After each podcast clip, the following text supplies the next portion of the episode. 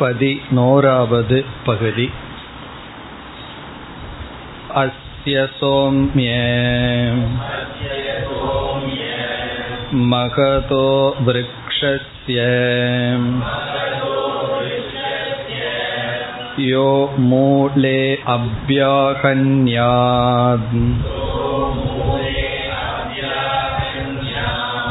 ஜீவன் ஸ்ரவேத் யோ மத்யே அப்யாஹன்யாத் ஜீவன் ஸ்ரவேத் யோ அக்ரே அப்யாஹன்யாத் ஜீவன் ஸ்ரவேத் ச ஏஷ ஜீவேன ஆத்மனா அனுப்ரபூதஹ பேபியமானஹ மோதமானஸ்திஷ்டதி அஸ்ய யதேகாம் சாகாம் ஜீவோ ஜகாதி அதசா சுஷ்யதி த்விதியாம் ஜகாதி அதசா சுஷ்யதி த்ரிதியாம் ஜகாதி அதசா சுஷ்யதி சர்வம் ஜகாதி சர்வசுஷ்யதி ஏவமேவ கலு சௌம்யம் வித்தி இதி கோ வாச்ச ஜீவாபேதம் வாவம் கில இதம் ம்ரியதே ந ஜீவோ ம்ரியத இதி சய ஏஷோணிமாம் ஐததாத்ம்யமிதம் சர்வம் தத் சத்யம் ச ஆத்மா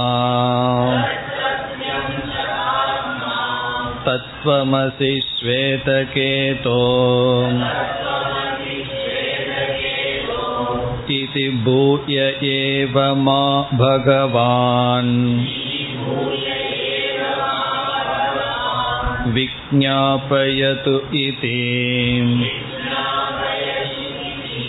ததா சௌம்ய இதி கோ வாச்ச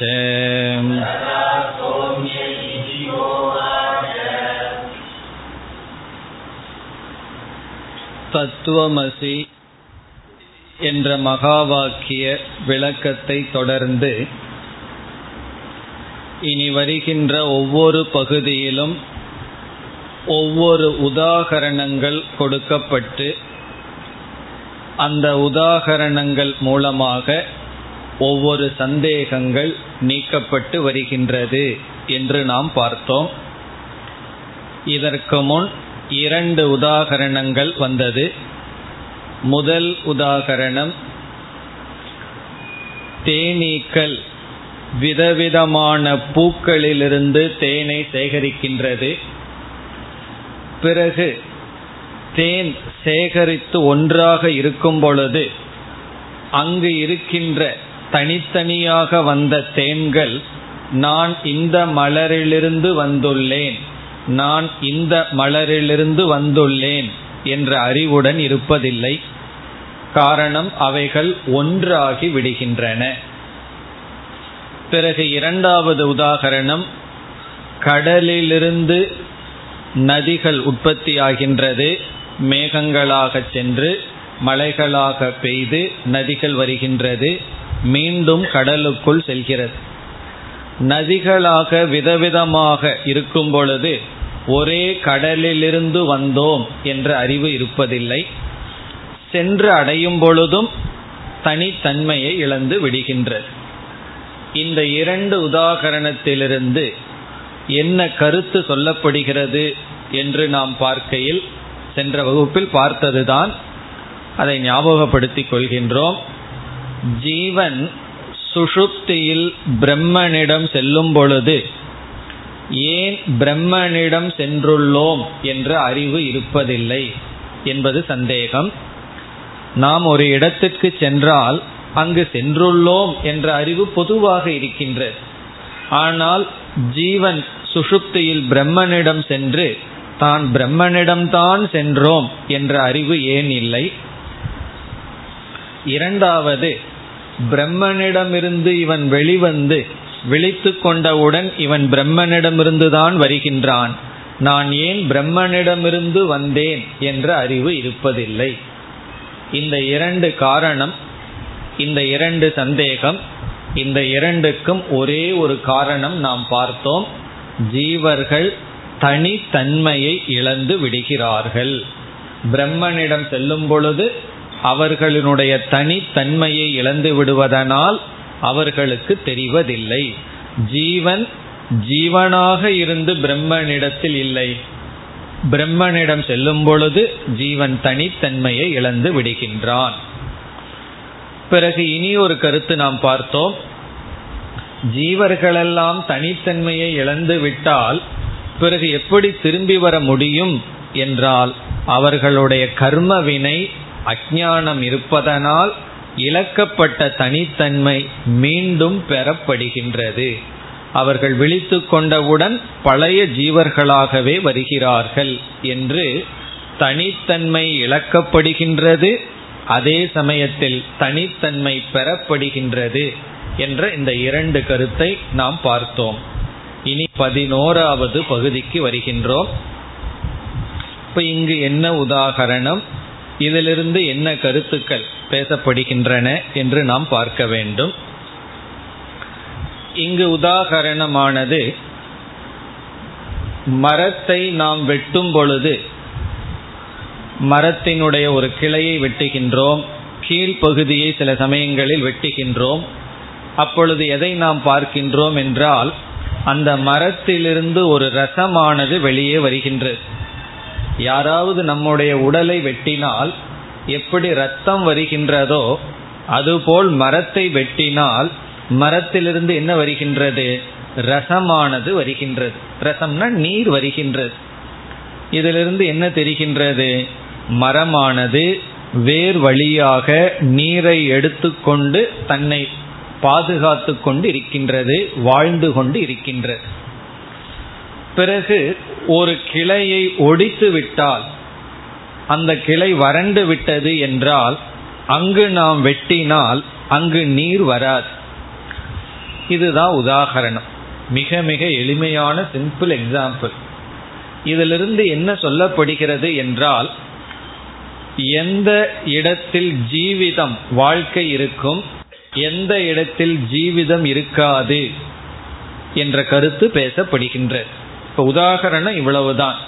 மரத்தை வெட்டினால் அதிலிருந்து நீரானது வருகின்றது. எந்த பகுதி வறண்டு விட்டதோ அந்த இடத்தில் வெட்டினால் நீர் வருவதில்லை என்று சொல்லி உபனிஷத் என்ன சொல்கிறது? இந்த மரமானது, மரத்துக்குள் ஒரு ஜீவன் இருக்கின்றான், அந்த ஜீவன் எந்த பகுதியிலிருந்து அபிமானத்தை எடுத்துக்கொண்டானோ அந்த இடம் வறண்டு விடுகின்றது, மரணத்தை அடைந்து விடுகின்றது. இதுதான் உதாகரணம். இனி இதிலிருந்து என்ன கருத்து பேசப்படுகிறது என்று இப்பொழுது நாம் பார்க்கலாம். இங்கு பேசப்படுகின்ற கருத்து என்னவென்றால், ஜீவனுடைய தத்துவம் இங்கு பேசப்படுகிறது. யார் ஜீவன் என்ற கருத்து இங்கு விளக்கப்படுகின்றது. பொதுவாக ஜீவாத்மா, ஜீவன் என்று சொல்லும் பொழுது நமக்கு ஸ்தூல சரீரம்தான் கண்ணுக்கு தெரியும், இந்த உடல் தான் நமக்கு கண்ணுக்கு தெரியும். உடலுடன் கூடியவர்கள் ஜீவர்கள் என்று சொல்வோம். அது மரம் செடி உடலா இருக்கலாம், பறவைகள் உடலா இருக்கலாம், மிருகங்கள் உடலா இருக்கலாம், மனித உடலாக இருக்கலாம். இந்த உடலுடன் இருப்பவன் தான் ஜீவன் என்று நாம் நினைக்கின்றோம். ஒருவனுடைய உடல் இறந்து விட்டால் ஜீவனும் இறந்து விட்டான் என்று நாம் நினைக்கின்றோம். இப்ப யார் ஜீவன், யார் ஜீவித்திருக்கிறார்கள் என்ற கேள்வி வரும் பொழுது மேலோட்டமாக இந்த உடல் தான் நமக்கு தெரிகின்றது. இந்த உடலை வச்சுதான் இவன் ஜீவன், ஜீவித்திருந்தான், இப்பொழுது அந்த ஜீவன் இல்லை, மரணத்திற்கு பிறகு ஜீவன் இல்லை என்று முடிவு செய்கிறோம். அதனாலதான் கட்டோபனிஷத்துல கேள்வி என்ன, ஏயம் பிரேதே விசிகித்சா மனுஷ்யே.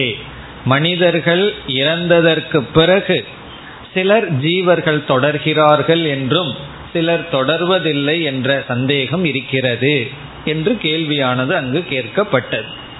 அவ்விதம் நேராக நாம் பார்த்தால் அல்லது மேலோட்டமாக பார்த்தால் இந்த ஷரீரம் இருக்கும் வரை ஜீவன் இருக்கின்றான், ஷரீரம் சென்றவுடன் ஜீவன் இல்லை. இதுதான் மேலோட்டமான கருத்து. இந்த இடத்தில், இந்த உதாகரணத்தில் உபனிஷத் என்ன சொல்கின்றது, ஜீவன் என்ற ஒன்றுக்கு இந்த ஷரீரம் கொடுக்கப்பட்டிருக்கின்றது. அதுதான் இங்கு சொல்லப்படுகின்ற கருத்து. ஜீவன் சரீரம் என்று நினைச்சிட்டு இருக்கோம். இங்கு உபனிஷத் சொல்கிறது ஜீவனுக்கு ஷரீரம் கொடுக்கப்பட்டிருக்கின்றது. அப்ப ஷரீரம், நம்ம உடல்ங்கிறது என்னவென்றால் ஜீவனுக்கு கொடுக்கப்பட்ட ஒரு கருவி, ஒரு இன்ஸ்ட்ருமெண்ட். எதற்கு கொடுக்கப்பட்டுள்ளது? ஜீவனுடைய சுகதுக்கத்தை அனுபவிப்பதற்காக. ஜீவன் சுகதுக்கத்தை அனுபவிக்க இந்த சரீரம் ஜீவனுக்கு கொடுக்கப்பட்டுள்ளது. இனி அடுத்த கேள்வி, ஜீவனுக்கு எதற்கு சுகதுக்கத்தை அனுபவிக்கணும்? அவனிடம் பாப புண்ணியங்கள் இருக்கின்றன, அதை அவன் தீர்க்க வேண்டும். பாபத்தை துக்கம் மூலமாகவும் புண்ணியத்தை சுகம் மூலமாகவும் அவன் நீக்க வேண்டும். அதற்கு இந்த உடல் கொடுக்கப்பட்டுள்ளது. இப்ப சாதாரண மனிதர்கள் செய்கின்ற தவறு என்ன? இந்த உடல் ஜீவன். இங்கு உபனிஷத் என்ன கருத்தை சொல்ல விரும்புகின்றது? ஜீவனுக்கு உடல் கொடுக்கப்பட்டுள்ளது. எது கொடுக்கப்பட்டுள்ளதோ, யாருக்கு கொடுக்கப்பட்டுள்ளதோ அவனையே ஜீவன் என்று நாம் நினைத்து விட்டோம். ஆகவே ஜீவன் அல்லது ஜீவ தத்துவம் என்பது இந்த உடல் ஒரு கருவியாக அல்லது பாப புண்ணியத்தை வெளிப்படுத்த ஒரு தலமாக, க்ஷேத்திரமாக விளங்குகின்றது என்று சொல்லி, எவ்வளவு காலம் இந்த உடலில் ஜீவிதம், அறிவு இருக்கும் அல்லது உணர்வு இருக்கும் என்றால், இந்த ஜீவன் எவ்வளவு காலம் இந்த உடலில் அபிமானம் வைக்கின்றானோ அதுவரைதான் இந்த உடல் ஜீவித்து இருக்கும். எப்பொழுது ஜீவனானது இந்த உடலிலிருந்து அபிமானத்தை எடுத்து விடுகின்றானோ அப்பொழுது இந்த உடல் மரணத்தை அடைந்து விடுகிறது என்று மரண தத்துவம், ஜீவ தத்துவம், இந்த உடல் ஜீவனுக்கு கொடுக்கப்பட்டுள்ளது, இந்த கருத்துக்கள் எல்லாம் இந்த பகுதியில் நமக்கு வருகின்றது.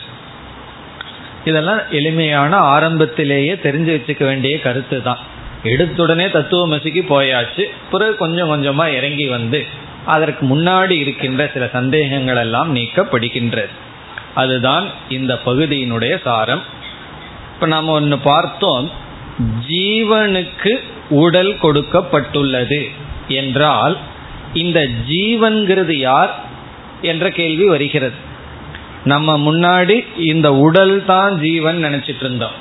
இப்ப என்ன பார்த்தோம், இந்த உடல் யாருக்கு கொடுக்கப்பட்டுள்ளதோ அவன் ஜீவன் என்றால் பிறகு ஜீவன் இஸ் ஈக்வல் டு வாட், ஜீவன் என்றால் என்ன என்ற கேள்வி வருகிறது.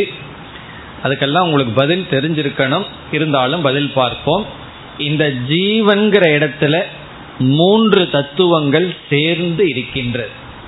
மூன்று தத்துவத்தினுடைய சேர்க்கையத்தான் ஜீவன் சொல்றோம். அப்படி மூன்று தத்துவத்தினுடைய சேர்க்கையான ஜீவனிடம் நான்காவதாக கொடுக்கப்பட்டுள்ளதுதான் நம்முடைய ஸ்தூல சரீரம். அந்த மூன்று தத்துவம் என்ன என்றால், முதல் தத்துவம் சுத்த சைத்தன்யம் அல்லது சித் சொரூபம், அறிவு சொரூபம், தூய்மையான சுத்த சைத்தன்யம் அல்லது சுத்த சித். இரண்டாவது சூக்ஷ்ம சரீரம், நம்முடைய மனம். இரண்டாவது தத்துவம் நம்ம சூக்ஷ்ம சரீரம். மூன்றாவது இந்த சூக்ஷ்ம சரீரத்தில் பிரதிபிம்பிக்கின்ற சுத்த சைத்தன்யத்தினுடைய பிரதிபிம்பம், மனதில் தோன்றுகின்ற ரிஃப்ளெக்ஷன், அதை வந்து சிதாபாசக என்று அழைக்கின்றோம். சிதாபாசக.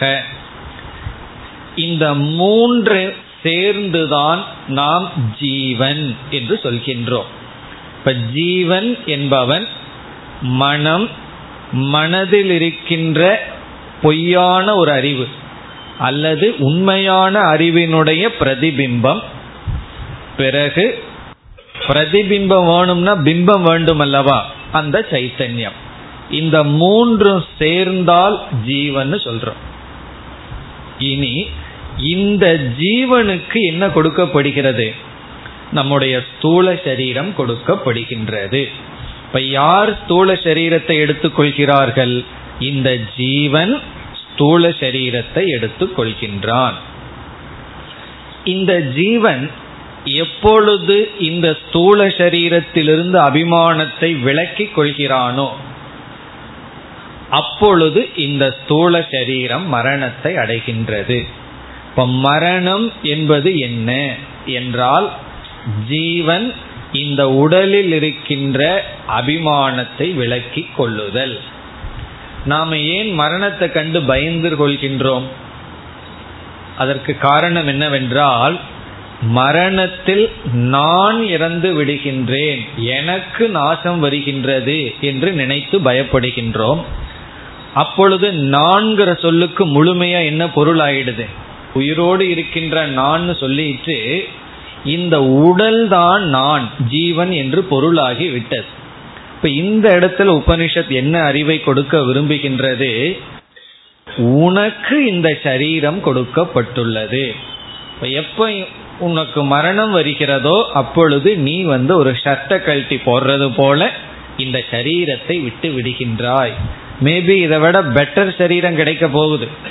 இந்த சரீரத்துக்கு வயசாகி எல்லா விதமான நோயும் வந்து கஷ்டப்பட்டுட்டு இருக்கோம். இருந்தாலும் என்னன்னா இந்த சரீரத்தை விடுறதுக்கு மனசு வருவதில்லை. காரணம் என்ன? அதுல இருந்து இருந்து பற்று வந்து விட்டது.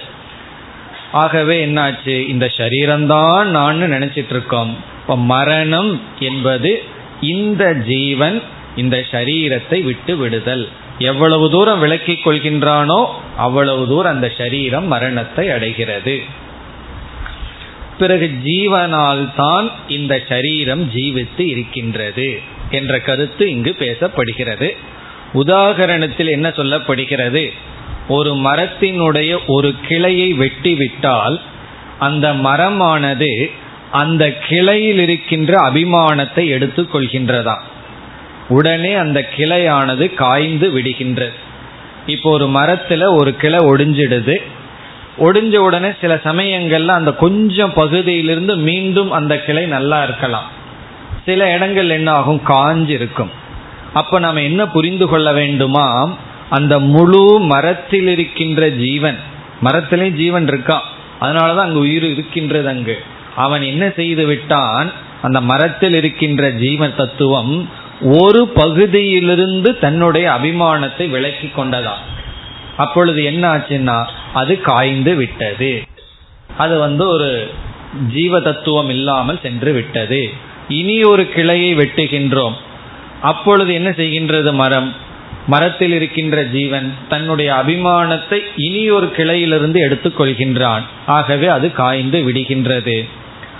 முழு மரத்தையே நாம் வெட்டி விடுகின்றோம் என்றால் முழு மரமும் காய்ந்து விடுகிறது என்றால் ஜீவன் முழுமையாக அங்கிருந்து அபிமானத்தை எடுத்து விட்டான். இப்ப ஜீவன் அபிமானம் வைக்கும் பொழுது எதில் அபிமானம் வைக்கின்றானோ அது ஜீவிக்கின்றது. ஜீவன் அபிமானத்தை எடுக்கும் பொழுது அது இறந்து விடுகின்றது. இதுதான் மரண தத்துவம். கேட்கறதுக்கு நல்லா இருக்கு, ஆனா மரணம்னு வந்தா நான் ஒத்துக்க மாட்டேன்னு சொல்லுவோம். ஆனா உண்மைதான், உண்மை இதுதான். இப்போ இப்படி ஒத்துக்கணும்னா நாம எதுக்கு போகணும்னா, ஸ்தூல சரீரம் எனக்கு கொடுக்கப்பட்டுள்ளது, நான் இதை காட்டிலும் வேறாக இருக்கின்ற சூக்ஷ்ம சரீரமான ஜீவன் என்று புரிந்து கொள்ள வேண்டும். இப்ப நான் ஜீவன் புரிந்து கொண்டா மோட்சமானா அதுவும் கிடையாது. ஜீவன் புரிந்து கொண்டாலும் மோட்சம் இல்லை. காரணம் என்ன? இந்த மனமும் மனதில் இருக்கின்ற சிதாபாசமும் தான் வேறொரு சரீரத்தை எடுக்கின்றது, பிறகு சம்சாரத்தை அது மீண்டும் தொடர்கிறது. இந்த ஜீவனத்தான் வாச்சியார்த்தம் லட்சியார்த்தம்னு பண்ணி இந்த மூன்று தத்துவத்துக்குள்ளேயே நம்ம மீண்டும் பிரித்து சுத்த சைத்தன்யத்தை வேறா பிரித்து மனதையும் சிதாபாசத்தையும் அந்த இடத்துல சரீரத்தையும் என்னாலும் சேர்த்து அதை வேறாக பிரித்து நான்கிற சொல்லுக்கு ஆத்மா அனிமா ஐததாத்மியம் இதம் சர்வம் எல்லாம் பார்த்தமே, அந்த சைத்தன்யம் என்று புரிந்து அந்த சைத்தன்யமாக நான் தான் அனைத்துக்கும் சத்ஸ்வரூபமான ஆதாரம்னு புரிந்துட்டா மோட்சம். இப்ப ஜீவன் சொல்லும் பொழுது இந்த மூணு இருக்கு, சுத்த சைத்தன்யம் சிதாபாசம் மனம். நம்ம வந்து மோட்சத்துக்கு வரும்பொழுது சுத்த சைத்தன்யம் நான்னு புரிந்து கொள்ள வேண்டும்.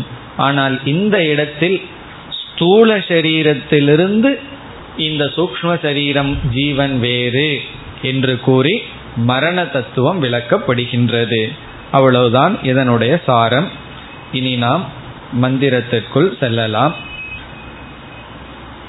அஸ்ய சோம்ய மகதோ விருக்ஷஸ்ய. அஸ்ய இந்த சோம்யன அழைக்கின்றார், பிரியமானவனே இந்த மகதக விருக்ஷஸ்ய பெரிய மரத்தினுடைய, மகதகன பெரிய, விருக்ஷஸ்ய என்றால் மரத்தினுடைய, யக மூலே அபியாகன்யாத், யகன யாராவது ஒருவன், யாரோ ஒருவன், மூலே என்றால் கீழ்பகுதியை, கீழ்பகுதியில், அபியாகன்யாத் என்றால் வெட்டுகின்றான், ஒருவன் மரத்தினுடைய வேர் பகுதியை வெட்டுகின்றான். அபியாகன்யாத்னா ஒரு கத்தியிலேயோ அல்லது பெரிய அருவாலையோ வெட்டுறது. உடனே என்ன ஆகுமா? ஜீவன் ஸ்ரவேத். ஜீவன் என்றால் உயிரோடு இருந்து கொண்டிருக்கின்ற இந்த மரம் தான் உயிரோடு இருந்து கொண்டே, ஸ்ரவேத் என்றால் அதனுடைய ஜூஸ், அதனுடைய ரசத்தை அது விடும். அதுதான் அதுக்கு பிளட். அதில் ஏன் ரசம் இருக்குன்னா கீழிருந்து தண்ணியை உறிஞ்சிட்டு இருக்கிறதுனால அதில் நீர் இருக்கும், அந்த நீரை அதான் விடுகின்றது. அது வந்து மரம் அழுகிறது போலேன்னு அர்த்தம். அதனால் என்னென்னா சும்மா மரத்தை வெட்டக்கூடாது, அதுக்கு உணர்வு இருக்கின்றது. மரத்துக்கு ஒரே ஒரு இந்திரியம், ஸ்பர்ஷங்கிற இந்திரியம் மட்டும் மரத்துக்கு இருக்கின்றது. அதுக்கு கேட்காது அல்லது பார்க்காது, ஆனால் உணரும். ஸ்ரவேத், ஸ்ரவேத்னா அது உயிரோடு இருந்து கொண்டு அதனுடைய ஜூஸை வந்து அது விடும். அந்த ஸ்ரவேத்துங்கிறதுலிருந்து அங்கு ஜீவன் இருக்கின்றான்ங்கிறத நம்ம யூகிக்கின்றோம். இனி அடுத்தது யக மத்தியே அபியாகன்யாத், மரத்தினுடைய நடுப்பகுதியை வெட்டினால், மத்தியன நடுப்பகுதி ஏதோ ஒரு இடத்துல அபியாகன்யாத் வெட்டினால், ஜீவன் ஸ்ரவேத் உயிரோடு இருந்து கொண்டு அதனுடைய ஜூஸ் ஸ்ரவேத் அது அதனுடைய நீரை விடுகின்றது. அக்ரே அபியாகன்யாத், அக்ரேனா கடைசி பகுதி, மேலே போய் வெட்டுறோம், அக்ரே மேல் சென்று வெட்டினால், அபியாகன்யாத் ஜீவன் ஸ்ரவேத் அது உயிரோடு இருந்து கொண்டு நீரை விடுகின்றது. சக ஏஷக ஜீவேன ஆத்மனா அனுப்பிரபூதக. இப்போ இதிலிருந்து என்ன தெரிகிறது என்றால் இந்த விருட்சமானது, இந்த மரமானது, சக ஏஷகங்கிறது மரத்தை குறிக்கின்றது, அந்த இந்த மரமானது ஜீவேன ஆத்மனா ஜீவாத்மாவினால் ஜீவேன ஆத்மனா என்றால் ஜீவ தத்துவத்தினால், ஜீவாத்மாவினால், அனுப்பிரபூதக என்றால் வியாப்தக வியாபித்துள்ளது, ஜீவாத்மாவினால் வியாபிக்கப்பட்டிருக்கின்றது. இந்த மரம் முழுவதும் ஜீவாத்மாவினால் வியாபிக்கப்பட்டிருக்கின்றது. அனுப்பிரபூதகன வியாப்தக, ஜீவேன வியாப்தக. இப்ப இதிலிருந்து என்ன உபனிஷத் நமக்கு சொல்கிறது என்றால், இந்த ஜீவன் ஒருவன் மரத்தில் இருந்து கொண்டு மரம் முழுதும் வியாபித்து கொண்டு இருக்கின்றான். எப்படி தெரியுதுன்னா, மரத்துல எந்த இடத்துல வெட்டினாலும் அந்த இடத்துல ஒரு உயிரோட்டத்தை நாம் பார்க்கின்றோம். இதிலிருந்து ஜீவன் ஒருத்த மரத்தை வியாபிக்கின்றான். மரம்ங்கிறது அந்த ஜீவனுக்கு சரீரம். இப்ப மரம்ங்கிற சரீரத்துல ஜீவன் ஒருத்தன் உள்ள இருந்து மரத்தை வியாபித்து கொண்டிருக்கின்றான். அதே போல நம்முடைய உடலுக்குள்ளேயும் ஒரு ஜீவன் இருந்து இந்த உடலை வியாபித்து கொண்டிருக்கின்றான். அதனாலதான் உடல்ல எந்த பகுதியை நாம் வெட்டினாலும் அங்க நீர் வருவது போல் இங்கு ரத்தம் வரும், அல்லது நாம் அதை உணர்கின்றோம். நான் ஜீவன் வியாபித்த காரணத்தினால்தான் அதை நாம் உணர்கின்றோம். பிறகு இந்த ஜீவன் மரத்தை வியாபித்து என்ன செய்து கொண்டிருக்கின்றான்? இப்பெல்லாம் நம்ம வரல, மரத்தில் இருக்கோம், மரத்தில் இருக்கிற ஜீவன் இடத்துல இருக்கின்றோம். என்ன செய்கின்றான் இந்த ஜீவன்? மரத்துக்குள்ள இருக்கிற ஜீவன் பேபியமானக. பேபியமானக என்றால் மீண்டும் மீண்டும் தண்ணீர் குடித்து கொண்டு. பேபியமானக ஏன்னா மரம் என்ன செய்கிறது? அதுக்கு ஒரே ஒரு ஃபுட்டு தண்ணீர் மட்டும்தான், தண்ணீரையே குடிச்சிட்டு இருக்கும். பேபியமானக மோதமானகன மிக மகிழ்ச்சியுடன். மரத்துக்கு தண்ணீர் விட்டீங்கன்னா மரத்துக்கு அதுதான் மகிழ்ச்சி. மோதமானக திஷ்டதி, திஷ்டதினா நின்று கொண்டு இருக்கின்றது. மீண்டும் மீண்டும் நீரை அருந்திக் கொண்டு மோதமானக மகிழ்ச்சியுடன் இருக்கின்றது. மரத்துக்கு மகிழ்ச்சி இருக்கு, தண்ணி கிடைச்சா மகிழ்ச்சி, தண்ணி கிடைக்கலன்னா அதுக்கு துக்கம், வாடி இருக்கும். இப்போ சில பேர் முகம் வாடி இருக்கிறது போல மரத்தினுடைய முகமும் வாடி இருக்கும். எப்பொழுது நான் தண்ணி கிடைக்கவில்லை என்றால், தண்ணீர் இருந்ததுன்னா மோதமானகன ரொம்ப மகிழ்ச்சியுடன் இருக்கின்றது. இதெல்லாம் உதாகரணம். அடுத்த மந்திரத்திலேயும் உதாகரணம் தான். இந்த எக்ஸாம்பிள் என்ன சொல்லப்பட்டிருக்கிறது? ஜீவன் என்ற ஒன்று மரத்தை முழுவதும் வியாபித்து கொண்டு இருக்கின்றது. அதனாலதான் மரத்துல எந்த பகுதியை தாக்கினாலும் அங்கு உயிரோட்டம் இருக்கின்றது என்பது நமக்கு காட்டப்படுகின்றது. இனி அடுத்த பகுதி, அடுத்த இரண்டாவது மந்திரத்தில் அஸ்ய யது ஏகாம் ஷாகாம் ஜீவக ஜகாதி. அஸ்யனா இந்த மரத்தினுடைய, எது ஒரு கால், இந்த மரத்தினுடைய ஒரு கால், ஏகாம் ஷாகாம் ஜீவக ஜகாதி. இப்ப அஸ்ய மரத்தினுடைய ஜீவக, இந்த மரத்தினுடைய ஜீவன் அல்லது மரத்தினுடைய ஏகாம் ஷாகாம் ஒரு கிளையை, ஏகாம் என்ன ஒரு, ஷாகா என்றால் கிளை, ஒரு பிரான்ச், ஒரு கிளையை ஜீவக ஜகாதி ஜீவன் விட்டு விடுகின்றான். ஏதோ ஒரு காரணத்துல விட்டு விடுகின்றான். சில இடங்கள்ல பார்த்தோம்னா மரத்துல ஒரு பிரான்ச் மட்டும் காஞ்சு கிடக்கும். அப்ப வந்து ஜீவனுக்கு அந்த இடத்துல இருந்து அபிமானம் போயிடுதுன்னு அர்த்தம். நம்ம வெட்டுறதுனாலயோ ஏதோ ஒரு காரணத்துல ஒரு மரத்துல ஒரு பிரான்ச், ஒரு கிளை மட்டும் காஞ்சிருந்ததுன்னு வச்சுக்கோமே, அந்த இடத்துல என்ன முடிவு பண்ணணும் என்றால், இந்த மரத்தில் இருக்கிற ஜீவன் அந்த கிளையிலிருந்து தன்னுடைய அபிமானத்தை விலக்கி கொண்டு விட்டான். அப்ப என்ன, அந்த விலக்கி கொண்ட பகுதி வந்து ஜீவன் அந்த இடத்துல இல்லை. அப்பொழுது என்ன ஆகும்? அது வறண்டு விடுகின்றது. அடுத்த பகுதியில் வருகிறது. அந்த சாகா, அந்த கிளையானது வறண்டு விடுகிறது.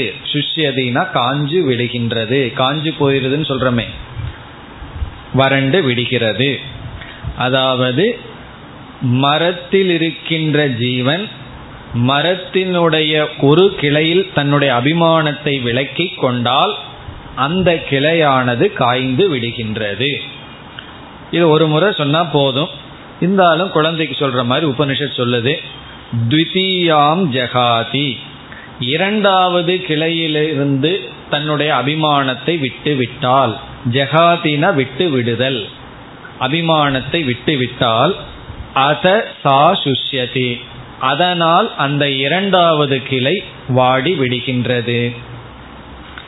பிறகு திருத்தீயாம் ஜகாதி, மூன்றாவது கிளையை, மூன்றாவது கிளையில் இருக்கின்ற அபிமானத்தை விட்டுவிட்டால், அத சா சுஷ்யதி, ஆகவே அது வறண்டு விடுகிறது. இப்படியே ஒன்று ரெண்டு சொல்லிட்டே போறதா, எவ்வளோ தூரம் போறதுன்னா, சர்வம் ஜகாதி சர்வக சுஷ்யதி, எல்லாத்தையும் விட்டுடுதுன்னா எல்லாமே காய்ந்து விடுகிறது. சில நல்லா மொட்டை மரமா நிற்கும், ஒன்றும் இருக்காது, ஃபுல்லாக காய்ஞ்சிருக்கும். அப்போ என்ன புரிஞ்சுக்கலான்னா, அந்த இடத்துல ஜீவன் கிடையாது. அந்த மரத்தை வேணா வெட்டலாம், அதை என்ன வேணாலும் செய்யலாம். ஆனால் உயிரோடு இருக்கின்ற பச்சை மரத்தை என்ன செய்யக்கூடாதான், வெட்டக்கூடாது. காரணம் என்ன, ஒரு கொலை செய்வதற்கு சமம். ஒரு ஜீவனை வந்து அங்கிருந்து துரத்தி விடுறோம்னு அர்த்தம். அதனால தான் ஒரு மரத்தை வெட்டினா என்ன சொல்கிறார்கள், எத்தனையோ மரத்தை வைக்கணும்னு சொல்கிறார்கள் அல்லவா. அப்படி சர்வம் ஜெகாதினா ஜீவன் மரத்தில் இருக்கிற முழு அபிமானத்தை விட்டுவிட்டால் அந்த முழு மரமும் காய்ந்து விடுகின்றது. இது வரைக்கும் எக்ஸாம்பிள். இப்போ முதல் மந்திரத்தில் என்ன உதாகரணம், ஜீவன்கிற ஒருவன் மரத்துக்குள்ள வியாபிச்சிருக்கா. அது எப்படி தெரியுதுன்னா, எந்த இடத்த வெட்டினாலும் அந்த இடத்துல ஒரு உயிரோட்டத்தை பார்க்கிறோம். பிறகு எந்த இடத்துல இருக்கிற அபிமானத்தை அந்த ஜீவன் விடுறானோ அந்த இடம் காய்ந்து விடுகின்றது. இனி அடுத்த மந்திரத்துக்கு வந்தோம்னா சம்பந்தப்படுத்துகின்றார், ஏவம் ஏவ கலு சோம்ய வித்தி, இது போலவே இந்த கருத்தை தெரிந்துகொள். இனி வந்து இந்த உதாகரணத்திலிருந்து என்ன சொல்ல விரும்புகிறாரோ அதற்கு வருகின்றார். ஏவம் ஏவ கலு, இது போல, சோம்ய வித்தி, தெரிந்துகொள். இதிக உவாச்ச என்று தந்தையானவர் குருவானவர் கூறுகின்றார். அடுத்த வரி தான் ரொம்ப முக்கியமான வரி, பிரசித்தமான வரியும் கூட. ஜீவ அபேதம் வாவ கில இதம் மிரியதே ந ஜீவக மிரியதே. இது அடிக்கடி கோட் பண்ற இடம். ஜீவ அபேதம் வாவ கில இதம் மிரியதே. ஜீவ அபேதம், அபேதம்னா விட்டு விடுதல். ஜீவனால் விடப்பட்டு விட்ட, ஜீவனால் நீக்கப்பட்டு விட்ட, அபிமானத்தை விடப்பட்டு விட்ட இதம், இந்த உடல், மிரியதே, மரணத்தை அடைகின்றது. வாவ கிளங்கிறதெல்லாம் அலங்காரத்துக்காக, அழகுக்காக சொல்லப்படுவது, அங்கு அர்த்தம் கிடையாது. இப்போ ஜீவ அபேதம் என்றால் ஜீவனால் விடப்பட்ட, ஜீவனால் அபிமானத்தை நீக்கப்பட்ட இதம் அப்படின்னு ஒரு சொல் இருக்கு. இந்த இந்த சரீரம், உடல் அர்த்தம். இந்த சரீரம் மிரியதே, ஜீவனால் அபிமானத்தை எடுக்கப்பட்ட இந்த சரீரம் மிரியதே ந ஜீவக மிரியதே, ஜீவன் இறப்பதில்லை. ரொம்ப நேரடியாக சொல்லப்படுகிறது, ஜீவன் இறப்பதில்லை. பிறகு யார் இறக்கிறார்கள், ஜீவனால் அபிமானம் எடுக்கப்பட்ட ஒரு ஜீவன் தன்னுடைய அபிமானத்தை எங்கிருந்து நீக்கிக் கொள்கிறானோ அந்த உடல் தான் இறக்கின்றது. இப்ப ஜீவக ந மிரியதே இதி, இப்ப இதுதான் இங்க முக்கியமான சொல். ஜீவன் இறப்பதில்லை, ஜீவனிடம் இருக்கின்ற சரீரம்தான் மரணத்தை அடைகின்றது. இப்ப ஜீவனுடைய சரீரம் மரணத்தை அடைகிறது, ஜீவன் இறப்பதில்லை, அதுதான் இங்கு வாக்கியம். இப்ப இந்த இடத்துல இனி சில விசாரங்கள் எல்லாம் செய்யப்படுகிறது. அது என்ன என்றால், இதற்கு முன் ஒரு உதாகரணம் வந்தது, கடலுக்குள் நதிகள் சென்று விடுகின்றன, விதவிதமான பூக்களிலிருந்து தேன் சேகரிக்கப்பட்டு விடுகிறது. அப்படி சேகரிக்கப்பட்டு விட்டால் மீண்டும் அதே தேன் வருவதில்லை. கடலுக்குள் சென்று மறைகின்ற நதிகள் மீண்டும் அதே நதிகளாக வெளியே வருவதில்லை. இப்ப கங்கை கடல்ல கலந்துடுதுன்னா அந்த நீரே ஆவியாகி மீண்டும் கங்கையாக உருவாகி வருவதில்லை. ஆனால் ஜீவன் விஷயத்தில் அப்படி அல்ல. அவன் பிரம்மனிடம் சென்றாலும் உறக்கத்தில் திரும்பி வரும்பொழுது அதே ஜீவனாக வருகின்றான்.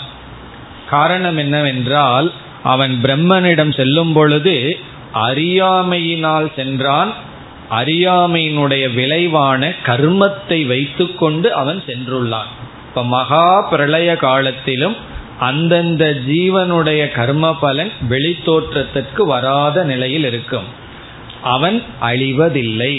எவ்வளவு கல்ப கோடி ஜென்மமானாலும் அல்லது காலமானாலும் அந்த ஜீவனுக்கு அழிவு என்பது கிடையாது.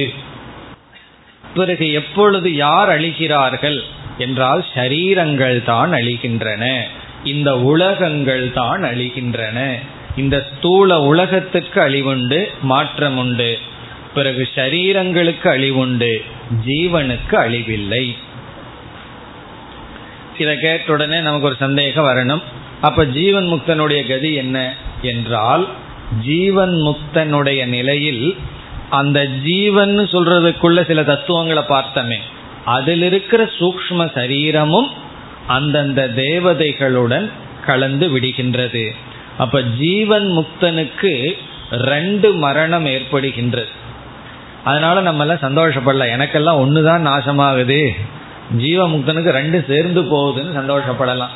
எப்படின்னா, நான் இறந்தேன்னா வெறும் ஸ்தூல சரீரம் மட்டும்தான் போகுது, ஜீவன் முக்தன் இறந்தான்னா சூக்ஷ்ம சரீரம் சேர்ந்து அவனுக்கு போயிருது. காரணம் என்னன்னா, அவன் மீண்டும் ஒரு இடத்துக்கு பயணம் செல்வதில்லை. இப்போ சூக்ஷ்ம சரீரமும் அந்தந்த தேவதைகளுடன் கலந்துவிட அவன் வெறும் சுத்த சைத்தன்யமாக மட்டும் இருக்கின்றான். அது ஜீவன் முக்தனுக்கு, ஞானிக்கு. ஞானியை தவிர மற்ற அனைவருக்கும் என்ன என்றால், அந்த சூக்ஷ்ம சரீரம் ஞானம் வரை தொடர்கின்றது. வேதாந்தத்துல சொல்ற கருத்து, சூக்ஷ்ம சரீரத்தை அழிக்கிறதுக்கு ஒரே ஒரு உபாயம் ஞானம். ஞானத்தை தவிர வேற எதனாலும் அது அழியாது. வேற எதனாலும் அழியாதுன்னா அழிகிறதுக்கு வேறு வாய்ப்பு கிடையாது. அறிவுனாலதான் நம்முடைய மனதையும் நம்ம விட முடியும். அறிவு பிரம்ம ஞானம் வர்ற வரைக்கும் அந்த மனம் அப்படியே இருக்கும். இப்ப இங்க சங்கரர் இனி ஒரு காரணத்தையும் சொல்றார். ஏனென்றால் இப்போ ஒரு ஜீவன் வந்து பிரம்மன் இடத்துல போறான், திரும்பி வரும்போது வேறொரு ஜீவனாக வந்தால் பகவானுக்கு ஒரு பெரிய குழப்பம் வந்துருமா? அந்த ஜீவனுக்கு எப்படிப்பட்ட சரீரம் கொடுக்கறது, அதுக்கு ஏதாவது ஒரு விவஸ்தை வேணும் அல்லவா? ஒவ்வொரு ஜீவனுக்கும் ஒவ்வொரு விதமான சரீரத்தை கொடுக்கணும், சுகதுக்கத்தை எல்லாம் அனுபவிக்க. இப்போ எந்த அடிப்படையில் கொடுப்பதுன்னு தெரியாமல் சென்றுவிடும். பை சான்ஸ் கொடுக்கலான்னா அப்படியெல்லாம் கொடுக்க முடியாது. இப்போ அவர்கள் செய்த பாவம் செய்த புண்ணியம் அது நாசமாகும். இல்லை என்றால் செய்யாத பாவ புண்ணியத்துக்கு அனுபவிக்க வேண்டிய நிலை வரும். இப்போ செய்த பாவ புண்ணியம் போய் செய்யாத பாப புண்ணியத்தை புதுசா அனுபவிக்கிறது எல்லாம் பிரச்சனை. அதனால அந்தந்த பாப புண்ணியங்களை பகவான் வைத்திருந்து ஜீவன் என்றும் தொடர்கின்றான். இப்ப ஞானம் வரை ஜீவன் தொடர்கின்றான், ஞானத்திற்கு பிறகு ஜீவன் பிரம்மனாக தொடர்கின்றான். இந்த அழிகிறதுன்னு சொன்னா பயம் வந்துடும். ஞானத்துக்கு பிறகு ஜீவன் அழிகின்றான்னு சொன்னா அப்ப எனக்கு நான் ஜீவனாவே இருக்கிறேன், எதற்கு எனக்கு அழிவுங்கிற எண்ணம் வந்துடும். அவன் பிரம்மனாக தொடர்கின்றான். இப்படி சொல்லலாம், ஞானத்துக்கு பிறகு ஜீவன் பிரம்மனாக தொடர்கின்றான், ஞானத்துக்கு முன் ஜீவன் சம்சாரியாக தொடர்கின்றான், உயிரோடு இருக்கும் பொழுது உடலோடு சேர்ந்து தொடர்கின்றான். இந்த உடலையும் தூக்கிட்டு அலைஞ்சிட்டு இருக்கோம் உயிரோடு இருக்கும் பொழுது. மரணம் வந்த உடனே ஒரு வெயிட் குறையுது, இந்த லக்கேஜ் குறையுது கொஞ்சம், அதனால தான் கொஞ்சம் ட்ராவல் பண்ணலாம், ஃபாஸ்ட்டாக எல்லாம் போகலாம். காரணம் என்ன, இந்த சரீரத்தை வச்சுட்டு எவ்வளோ ஃபாஸ்ட்டாக போகிறது, சூக்ஷ்ம சரீரத்தை வச்சுட்டு கொஞ்சம் அதிக பயணம். ஞானிக்கு வந்து பயணமே பண்ண வேண்டாம், எல்லா இடத்துலையும் வியாபித்து பிரம்மனாக இருக்கலாம். இப்போ இதுதான் இங்கு சொல்லப்படுகின்ற கருத்து. இது ஜீவ விஷயத்தில் ஜீவன் எங்கு அபிமானம் வைக்கிறானோ அங்கு அறிவு வருகிறது, அபிமானத்தை எங்கு எடுக்கின்றானோ அது மரணத்தை அடைகின்றது. இது அப்படியே வேதாந்தத்துல சேர்த்தணும் அப்படின்னா, இந்த உலகத்துல யார் மீதெல்லாம் அபிமானம் வைக்கிறாங்களோ அவங்க நமக்கு உயிரோடு இருக்கிறார்கள். ஒரு கால் அவங்க மீது இருக்கிற அபிமானத்தை எடுத்துட்டோம் அப்படின்னா நம்மைய பொறுத்த வரைக்கும் அவங்க இறந்தாச்சு தான். இந்த முழு உலகத்தில் இருக்கிற அபிமானத்தை நம்ம எடுத்துட்டோம் அப்படின்னா முழு உலகமும் மிரியதே, இந்த முழு உலகமும் இறந்ததற்கு சமம். இப்போ எந்த உலகம் நம்ம வந்து துயரப்படுத்துதுன்னா, எந்த உலகத்துல நமக்கு அபிமானம் இருக்கோ அந்த உலகம்தான் நம்ம துயரப்படுத்தும். இப்போ அபிமானத்தை எடுத்துட்டோம் அப்படின்னா அது மரணத்தை அடைந்து விட்டது. இப்போ ஒருவர் மீது ரொம்ப பற்றோடு இருக்கும், அவர்களோட சம்பந்தம் வச்சு நமக்கு சுகம் துக்கம் வரலாம், சுகமும் வரலாம் துக்கமும் வரலாம், துக்கம்தான் அர்த்தம் கிடையாது. அவர் மீது இருக்கிற முழு அபிமானத்தை எடுத்துட்டோம் அப்படின்னா தர்க்க சாஸ்திரத்துல அதற்கு ஒரு சொல் இருக்கு, அந்யதா சித்தம் அப்படின்னு சொல்வார்கள். ரொம்ப ஃபேமஸான வார்த்தை தர்க்கத்துல. அந்யதா சித்தம் அப்படின்னு ஒரு பொருளை தர்க்க சாஸ்திரத்துல சொன்னா அந்த பொருளுக்கு என்ன அர்த்தம்னா, அது இருந்தாலும் சரி இல்லைனாலும் சரி என்ன ஒன்றும் பண்ணாது, அப்படிப்பட்ட பொருளுக்கு தர்க்கத்துல அந்நியதா சித்தம்னு சொல்லுவார்கள். அதாவது அந்த பொருள் இருந்தாலும் சரி அது இல்லாட்டியும் சரி ஒரு விதமான மாற்றத்தையும் கொடுக்காமல் இருந்தால் அந்த ஆப்ஜெக்ட் எல்லாம் அந்நியதா சித்தம், அது எந்த விதத்திலையும் கான்ட்ரிபியூட் பண்ணாதுன்னு அர்த்தம். சிலதெல்லாம் இருந்தாவே போதும் பிரச்சனையை கொடுக்கும், ஒன்றும் செய்ய வேண்டாம். சில பேர் வீட்டில் இருந்தாவே போதும், சில பேர் இல்லாமல் இருந்தால் அதில் ஒரு சந்தோஷம் இருக்கு, சில பேர் இருந்தால் ஒரு சந்தோஷம் அல்லது துக்கம், சில பேர் இல்லைன்னா ஒரு சந்தோஷம். இன்னைக்கு நான் இங்கே வந்திருக்கேன் என்னன்னா வீட்டில் ஆள் இல்லை யார் இல்லை அதனால வந்துட்டேன்னு சில பேர் சொல்லுவார்கள். காரணம் என்னன்னா ஒருத்தர் இல்லைன்னா அது கான்ட்ரிபியூட்ஸ் மச், ஒருத்தர் இல்லைன்னா அதில் ரொம்ப சந்தோஷம், ஒருத்தர் இருந்தாலும் சந்தோஷம், அப்படி எத்தனையோ இருக்கு. இப்போ அந்நியதா சித்தம் அப்படின்னு சொன்னால் அது இருந்தாலும் சரி இல்லாவிட்டாலும் சரி எந்த விதத்திலையும் எனக்கு ஒரு மாற்றத்தை கொடுக்கல அப்படின்னா அது அந்நியதா சித்தம். அதை தர்க்கம் படிச்ச ஒரு சுவாமி சொன்னார், இந்த உலகத்தையே அந்நியதா சித்தமா மாத்தணுமா அப்படின்னு. என்ன, அது இருந்தாலும் ஓகே இல்லைனாலும் ஓகே, அது எனக்குள்ள எந்த மாற்றத்தையும் செய்யாது, அது மரணத்துக்கு சமம். இப்போ அனைத்து மரணம் ஜீவிதம்ங்கிறது அபிமானத்தின் அடிப்படையில். இந்த கருத்தை அப்படியே நம்ம வேதாந்தத்துக்கு எக்ஸ்டெண்ட் பண்ணலாம். ஆனால் இந்த இடத்துல அந்த இடமெல்லாம் சொல்லப்படவில்லை. மரண விஷயம் சரீர விஷயம் ஜீவ விஷயத்தில் தான் இங்கு பேசப்பட்டது. இதோடு இந்த பகுதி முடிவடைகின்றது. இனி நாம் அடுத்த பனிரெண்டாவது செக்ஷனுக்கு செல்லலாம். ந்யக்ரோத பலம் அத ஆகர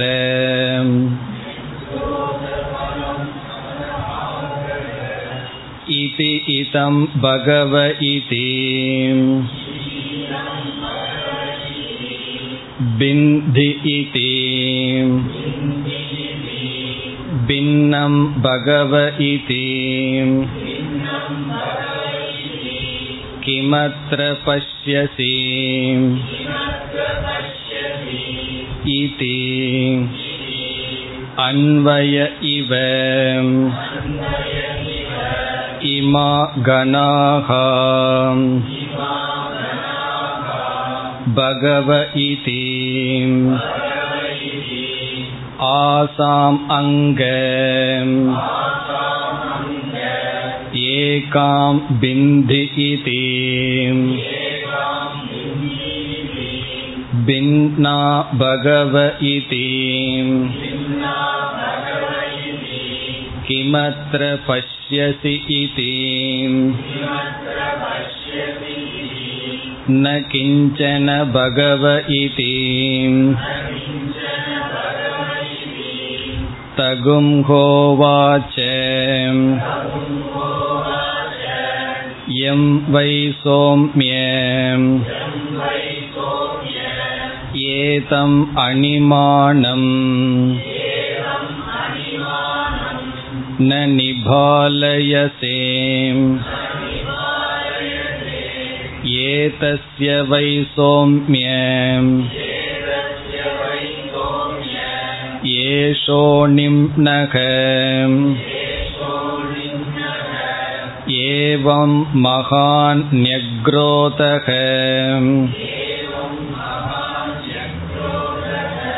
திஷ்டதி ஸ்ரத்தஸ்வ சௌம்ய இதி சய ஏஷோணிமாம் ஐததாத்ம்யமிதம் சர்வம் தத் சத்யம் ச ஆத்மா தத்வமசி ஸ்வேதகேதோ இதி பூய ஏவ மா பகவான் விஜ்ஞாபயது இதி ததா சௌம்ய இதி கோவாச்ச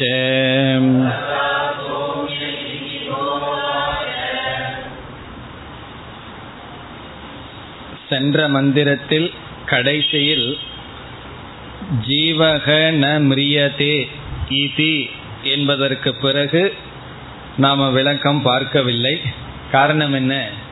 கடைசி மந்திரம் திரும்ப திரும்ப வருகின்றது, சய ஏஷோணிமா. ஆகவே அதற்கு நாம் ஏற்கனவே விளக்கம் பார்த்து விட்டோம். இந்த பகுதியிலும் கடைசி மந்திரம் அதே மந்திரம்தான். இனி இந்த பனிரெண்டாவது பகுதியில் என்ன கருத்து இருக்கின்றது, என்ன உதாகரணம் என்று பார்க்க வேண்டும். இங்கு வருகின்ற சந்தேகம் என்ன, உதாகரணம் என்ன என்று பார்க்கையில் முதல்ல சந்தேகத்தை பார்ப்போம். காரிய காரண நியதி நாம் படித்துள்ளோம். இது காரணம், இது காரியம் என்று சொல்லும் பொழுது இந்த இரண்டுக்கும் என்ன நியதி என்றால், காரணத்தில் இருக்கின்ற குணங்கள் காரியத்தில் வெளிப்படுகின்றன. காரண குணாகா காரியே அனுவர்த்தந்தே, இதுதான் நியதி. காரியம் எப்படி இருக்கும்னு பார்த்தாவே நம்ம என்ன முடிவு பண்ணலாம், காரணம் இதுதான். இப்ப காரணத்தினுடைய குணம்தான் காரியத்தில் இருக்கும். விதவிதமான நகைகள், அதற்கு காரணம் வந்து தங்கம் என்றால் தங்கத்தினுடைய குணங்கள் தான் முழுதும் நகைகளில் இருக்கும். விதவிதமான பர்னிச்சர், நாற்காலிகளை எல்லாம் நம்ம பார்க்கிறோம், டேபிள் இதெல்லாம் பார்க்கிறோம். அதுக்கெல்லாம் மரம் காரணம்னா மரத்தினுடைய குணங்கள் தான் டேபிள் சேர் இதுல எல்லாம் இருக்கும். ஸ்டீல்ல பண்ணியிருந்தோம்னா ஸ்டீல்ல இருக்கிற குணங்கள் தான் காரியத்துல இருக்கும். இப்ப காரியம் என்பது அதனுடைய காரணத்துல என்னென்ன குணம் இருக்கோ அதுதான் காரியத்துல வெளிப்பட்டு இருக்கும். இப்படி ஒரு நியமம் நம்ம படிச்சிருக்கோம். இந்த அகில பிரபஞ்சத்திற்கும் காரணம் என்ன என்றால் நம்ம என்ன சொல்றோம், பிரம்மன் சதேவ சௌமிய இதமக்ர ஆசித்ன்னு சொல்லி அந்த சத்திலிருந்து தான் அனைத்தும் வந்ததுன்னு சொல்றோம். அந்த சத் பிரம்மனை என்னன்னு சொல்றோம், நிர்குணம் என்று சொல்றோம். அந்த சத் பிரம்மன்ல பிளவு இருக்கின்றதா, டிவிஷன் இருக்கான்னு கேட்டா பிளவும் இல்லைன்னு சொல்றோம். இப்ப சத் பிரம்மனுக்கு நம்ம கொடுக்கிற லட்சணம் வந்து நிஷ்கலம். நிஷ்கலம்னா டிவிஷன்லெஸ், பிளவு படாதது. நிர்குணம், குணம் எதுவும் கிடையாது. அதாவது சிவப்பு மஞ்சள் மென்மையானது இப்படிப்பட்ட எந்த குணமும் கிடையாது. இப்ப நிஷ்கலம் நிர்குணம் எது, பிரம்ம. அந்த பிரம்மத்தை தான் மூல காரணம்னு சொல்லிட்டு இருக்கோம், அது சத். இனி இந்த பிரபஞ்சம் எப்படின்னா இது நிஷ்கலமா இல்ல, சகலமா இருக்கு. விதவிதமான பேதங்களுடன் கூடியதாக இருக்கின்றது, வேற்றுமைகளுடன் கூடியது. பிறகு சகுணம், விதவிதமான குணங்களுடன் கூடியதாக இருக்கின்றது. இப்ப இந்த பிரபஞ்சம் விதவிதமான குணங்களுடன் கூடியதாக இருக்கின்றது. பிறகு ஒவ்வொன்றும் வேறுபட்டதாக வேற்றுமை உடையதாக இருக்கின்றது.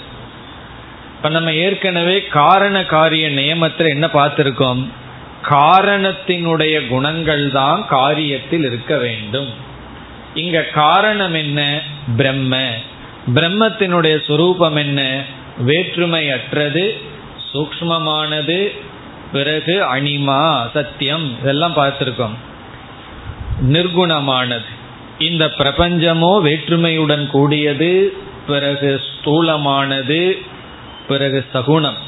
இது எப்படி வரும்? சூக்ஷ்மமான நிஷ்கலமான பிரம்மனிடமிருந்து சகலமான சகுணமான பிரபஞ்சம் எப்படி தோன்றும்? இதுதான் சந்தேகம். சந்தேகம் வருகிறதோ? சந்தேகம் வரணும், அப்பதான் இந்த பகுதி நமக்கு புரியும். சந்தேகம் என்ன? நிர்குணமான பிரம்மனிடமிருந்து, நீங்க நிர்குண பிரம்மத்தை காரணம் இல்லைன்னு சொல்லிட்டா ஓகே, ஆனா எல்லாத்துக்கும் காரணம் பிரம்மன். அது எப்படி தெரிகிறதுனா, காரண விஜானேன சர்வம் காரியம் விஜாதம் பவதி. இந்த ஆறாவது அத்தியாயத்திலேயே என்ன ஆரம்பம்னா, ஏக விஜானேன சர்வ விஜானம், ஒன்றை அறிந்தால் அனைத்தையும் அறிந்ததாகும்னு சொல்லி, அந்த ஒன்று காரணமாக இருந்தால்தான் அந்த காரணத்தை அறிவதன் மூலமாக அனைத்து காரியத்தையும் அறிகிறோம்னு சொல்லி, அந்த சத்த காரணம்னு நம்ம சொல்லி இருக்கின்றோம். சத்த காரணம்னு சொல்லி இருந்தால் அந்த சத்திடம் என்ன குணம் இருக்குமோ அதுதான வரணும்.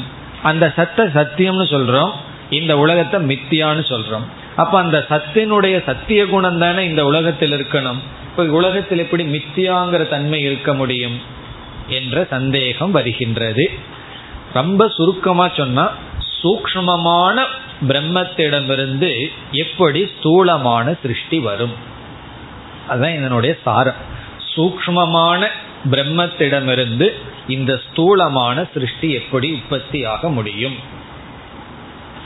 அது முடியாதுதானே. அது எப்படி வந்தது?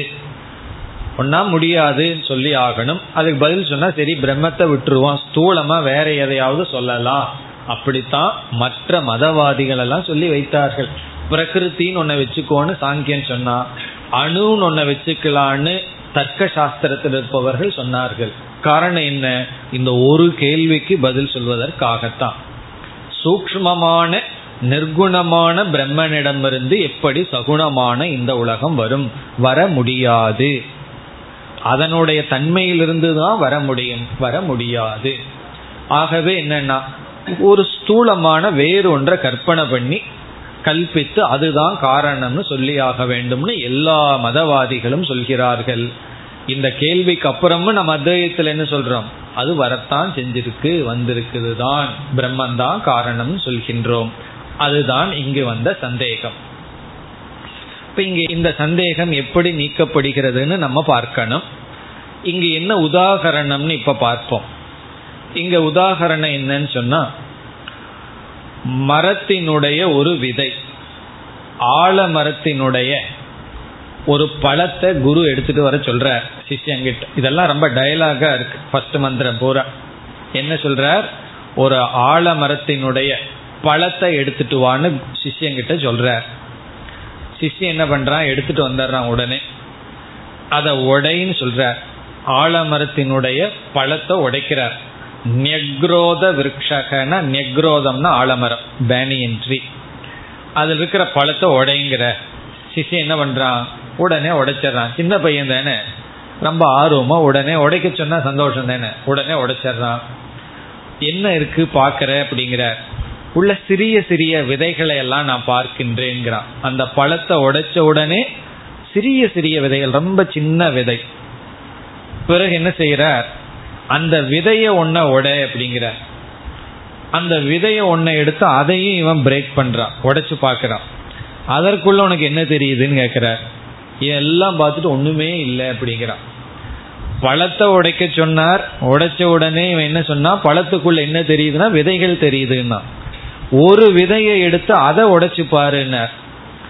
இதெல்லாம் இதுல வர்ற டைலாக், ஃபர்ஸ்ட் மந்திரத்துல வர்ற டைலாக். உடைச்சு பார்த்தான், என்ன தெரியுதுன்னு இவர் கேட்கிறார். ஒண்ணுமே தெரியலையே. அப்ப சொல்றார், இந்த ஒண்ணுமே இல்லாத இதுக்குள்ள இருந்து என்ன வந்திருக்குன்னா, இந்த பெரிய ஆலமரம் வரலையா, அது போலதான். இந்த விதைக்குள்ள ஒண்ணுமே இல்லை. நீ சொன்ன சூக்ஷமா இருக்கு, அதுல என்ன பார்த்த? கிளைய பார்த்தையா? ஒண்ணுமே பார்க்கல. இந்த சிறு விதையை உள்ள உடைச்சு பார்த்தா ஒன்றுமே இல்லை. அப்படி இந்த சூக்ஷ்மமான இந்த பீஜத்திலிருந்து இவ்வளவு பெரிய ஆலமரம் எப்படி வந்ததோ அதுபோல சூக்ஷ்மமான பிரம்மத்திடமிருந்து இந்த ஸ்தூலமான பிரபஞ்சம் உருவானது. இப்ப உதாரணம் என்னன்னா பீஜ திருஷ்டாந்தக பீஜ விருக்ஷ திருஷ்டாந்தம். முன்ன வந்து மரத்தை வெற்ற உதாகரணம், இந்த இடத்துல விதையும் விதையிலிருந்து தோன்றுகின்ற மரம்ங்கிற திருஷ்டாந்தத்தை வைத்து கொண்டு அந்த விதைக்குள்ள எந்த விதமான ஸ்தூல அம்சமும் இல்லை. இந்த விதையில ரெண்டு அம்சம் இருக்கு, ஒன்று டிவிஷன் கிடையாது, கிளைகள் இலைகள் பழம்ங்கிற பேதம் இல்லை, ஆனால் அதிலிருந்து தான் பேதத்தை உடைய மரம் தோன்றியது. வேற்றுமை உடைய மரம், எப்படிப்பட்ட வேற்றுமை? கிளைகள் இலைகள் பழங்கள் மரம், இப்படிப்பட்ட வேற்றுமை வேற்றுமை இல்லாத பீஜத்திலிருந்து வந்தது. பிறகு குணம், விதவிதமான குவாலிட்டிஸ் இருக்கு, இலைக்கு ஒரு குணம் இருக்கு, பழத்துக்கு ஒரு குணம் இருக்கு, இந்த பீஜத்துக்குள்ள எந்த குணமும் கிடையாது. இப்ப இங்கு நீ பார்க்காத குணம் நீ இதனுடைய காரியத்துல பார்க்கின்றாய், நீ இங்க பார்க்காத வேற்றுமையை காரியத்தில் நீ பார்க்கின்றாய். பொதுவான நியமம் வந்து நம்ம வந்து காரியத்திலையும் காரணத்திலையும் ஒரே குணத்தை பார்ப்போம், ஆனா சில இடங்கள்ல காரியத்துல இருக்கிறத காரணத்துல நம்ம பார்க்க மாட்டோம், காரணத்துல இருக்கிறது நமக்கு தெரியாது. அப்ப இங்கு குரு சொல்கின்றார், காரணத்துல இல்லைன்னு அர்த்தம் இல்ல, காரணத்துல வெளித்தோற்றத்துக்கு வராத நிலையில் இருந்தது.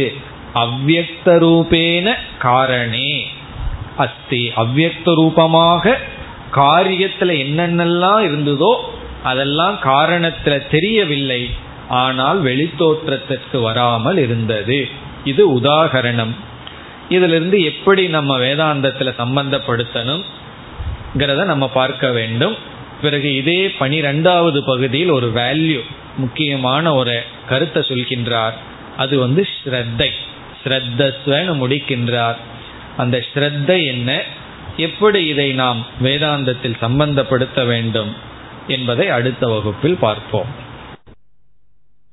ஓம் பூர்ணமத பூர்ணமிதம் பூர்ணாத் பூர்ணமுதச்யதே பூர்ணஸ்ய பூர்ணமாதாய பூர்ணமேவாவசிஷ்யதே.